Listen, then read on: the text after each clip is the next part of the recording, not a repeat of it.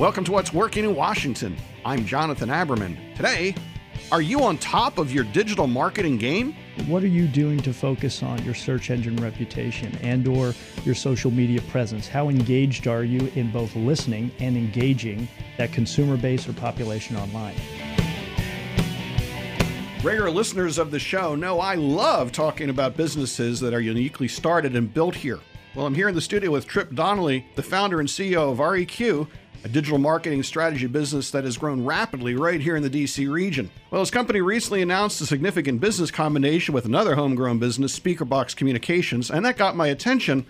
So, we're going to talk today about digital marketing strategy, what makes it really suited for our region, and why doing business in the industry is different here than elsewhere. Tripp, thanks for joining us. Thanks for having me, Jonathan. Well, it's terrific to have you. Tell me, what is digital marketing and why is the DC region a particularly great place to do it? Well, digital marketing combines a lot of different technologies and tradecraft, and it, the basics around it are to define, connect, and protect brands online. The way that the average consumer, customer, stakeholder, legislator, especially in the DC area, sees something online and how they connect. They shape purchasing decisions, make travel decisions, and they get to know brands and companies through that window of the of the internet. And I would think that that is really hard to do right now in the wild west of, of, social media, isn't it? It is, but I guess to take a step back, I'm I'm a veteran of this, or perhaps a victim of it, of nearly 20 years, right? Okay. I've I've grown up since the late 90s in this space, and I've seen the landscape transform a lot.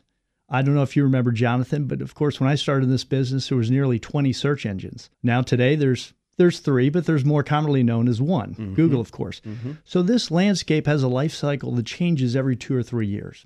And our business is not only to know what we're supposed to deliver to customers, but to actually stay ahead of the game, to understand what is over the horizon, what the next platform is. Mm, I think that makes a lot of sense. And I also do agree with you that these days we see time and again a business that isn't proactively looking at its its digital footprint is going to wake up one day and be subjected to some really bad stuff. I agree. it's it's amazing how fast it all moves. So clearly, there's a market for this nationally. How does it differ here, say, than um, New York or Chicago or LA or elsewhere? In this regard, especially in the DC region, which is so government, so politically focused, of course, the first half of our life as REQ was focused on serving big brands, Fortune 100 brands that were outside the Beltway. What we began to find is that a good part of the political landscape, the member associations, trade groups, and so on, that were trying to advocate and be thought leaders for, for very specific issue sets towards Capitol Hill, towards the White House, towards regulatory bodies, were using very traditional, dare I say, antiquated methods to try and connect with advocates outside the Beltway to articulate their message inside the Beltway. And a good part of our business grew rapidly inside the Beltway, delivering technologies that connected to people, was using social media, was using Twitter, was using search engines to connect to people to make sure that they took civic action and how they could connect to their member of Congress, how they could connect to the White House. And we had seen where we married a lot of traditional technologies along with some very innovative solution sets in the digital marketing world and we have grown actually to be that's been fastest growing segment of our business.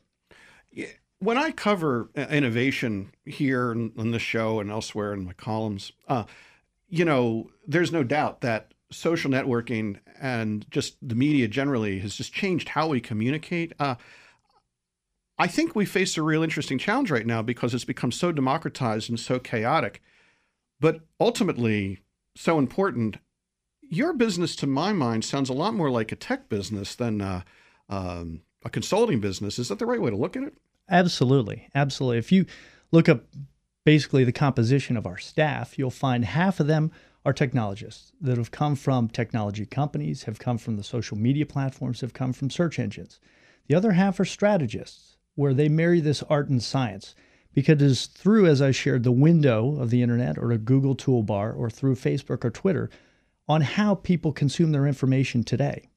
And it's a very opportunity rich uh, environment. At the same token, it's a very dangerous environment, as yeah. we've seen, mm-hmm. right? We've seen this emergence of fake news, intentional and unintentional. Mm-hmm. How do brands or companies or these trade groups, those in DC, trade associations define themselves between the intentional and unintentional, fake and real news. And then there's the whole issue, frankly, about whose reality it is. It is. I don't think.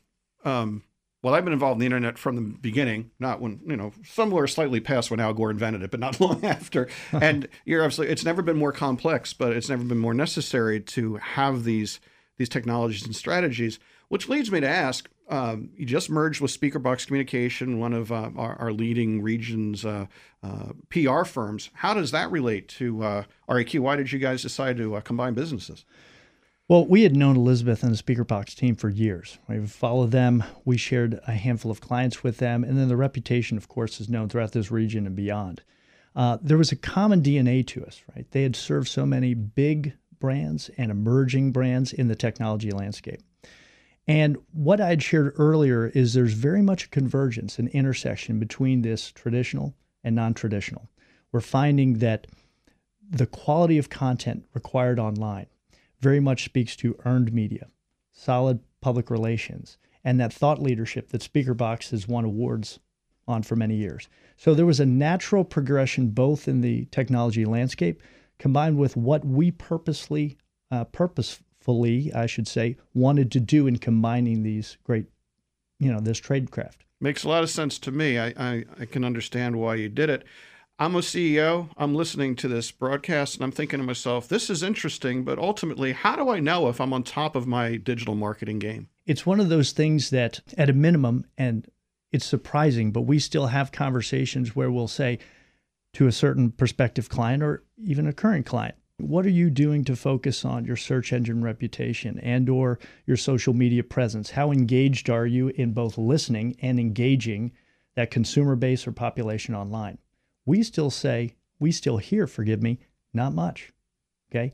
This is not something you should do. It's something you must do. It's compulsory in today's marketing landscape. So if this is not part of your marketing stack, if this is not part of your advocacy stack, then you're not doing something right. So, in effect, if I am a CEO of a business and people are talking about my business in a way other than the way I want them to, that means I'm not on top of my digital marketing game. Exactly.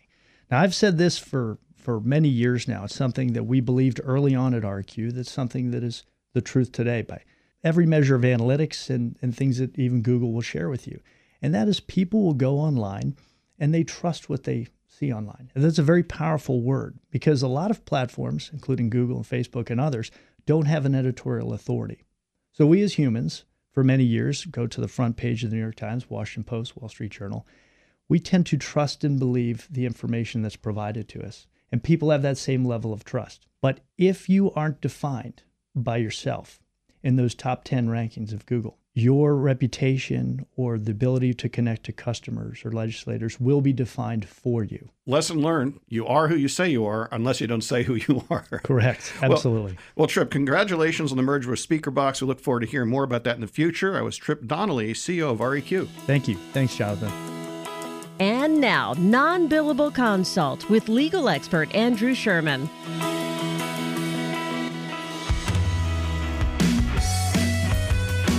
Is this the last call for unicorns to go public?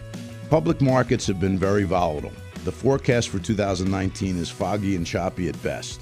So, where does this leave some of the unicorn companies that have not yet gone public? Well, in December, Tencent Music had a successful public offering. Kind of ironic that a Chinese music company in the middle of the trade wars did so well, but their stock was up considerably by the end of the first trading day. What we've got left are some of the big names. Uber considering $120 billion valuation IPO. Lyft is already filed uh, for first quarter of 2019. Airbnb is rumored to be filing by mid 2019 and just announced its intent to go directly into the real estate development business. But will other unicorns file like the $45 billion valued WeWork uh, is raising from SoftBank, or will they continue to stay private? But what is an IPO anyway? An IPO is an initial public offering of securities. It's when a company will no longer be governed by private agreements, but now be expected to conduct itself with public governance standards, trading standards, and other legal requirements that come primarily from a set of laws that were passed right after the 1929 stock crash. We have the Securities Act of 1933 and the Securities Exchange Act of 1934, which basically governs all offerings of securities for companies that want to trade publicly. There are a wide variety of costs and benefits living life in a fishbowl, living life from quarter to quarter. Uh, the compliance costs of being a public company is very significant.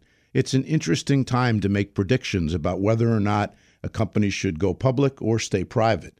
I would keep a close eye on the markets, whether you're listening as a executive of a company thinking about an IPO or whether you're just trading stocks and trying to figure out what the next hot stock will be. Time will tell if these IPOs are successful and if we're at the end of this cycle. But clearly, the appetite for high flying tech stocks is beginning to soften, so proceed with caution.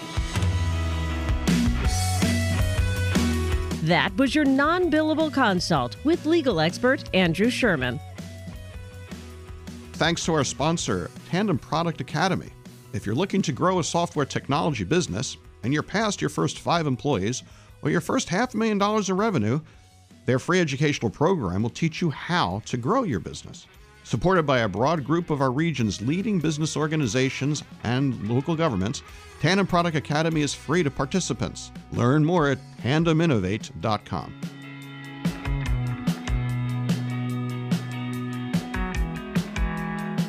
Our executive producer is Tracy Madigan, online writer Barbara Ulrich, music provided by two DC region bands, Two Car Living Room, and the Sunbathers. I'm Jonathan Aberman. Thanks for listening. See you next time.